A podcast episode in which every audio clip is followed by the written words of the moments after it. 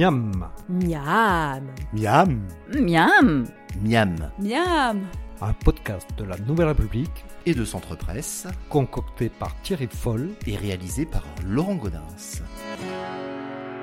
Bonjour Laurent, Bonjour messieurs. bonjour à tous et à toutes. Nous sommes aujourd'hui sur le marché de Chauvigny avec Laurent Tranchant, qui est donc maraîcher, qui a des spécialités.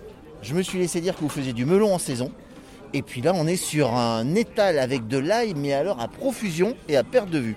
Laurent, notre sujet du jour sera donc l'ail. Expliquez-nous, c'est quand la saison, comment ça pousse et est-ce que vous en avez beaucoup Donc oui, nous, on est producteur sur la commune de Saint-Genès, sur 7 hectares. Donc euh, on met ça en implante à l'automne, hein, c'est-à-dire à partir du mi-octobre.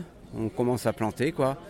Cette année on a eu des intempéries qui nous ont poussé un petit peu plus loin pour la plantation. On a fini bah, mi-décembre. Donc c'est pas très bien, mais bon on peut pas faire autrement.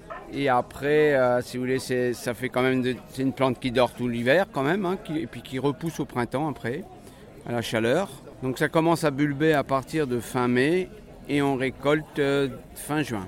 Je vois sur l'étal que c'est de l'ail violet. Est-ce qu'il y a d'autres sortes Oui. d'ail? Il y a du blanc, on fait un petit peu de blanc en moindre quantité, beaucoup moindre. Et après il y a des régions où ils font du rose. Nous, chez nous, on ne peut pas faire de rose. hein. Il n'y a pas des terres assez fortes pour faire ça. Le violet est un petit peu plus fort, le rose est plus parfumé et les blancs un petit peu, un petit peu plus doux, le blanc.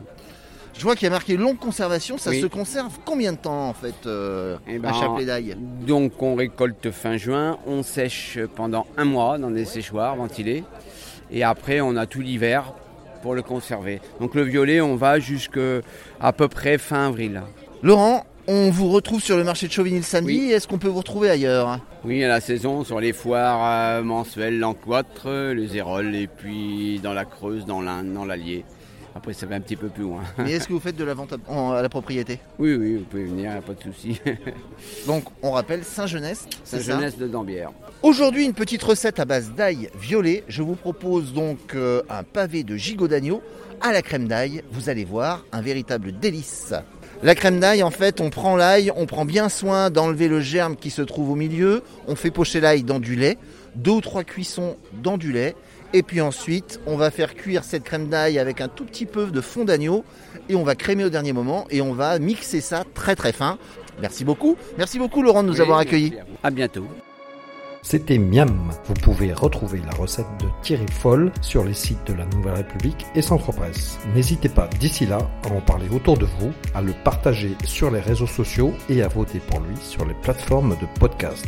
À la semaine prochaine.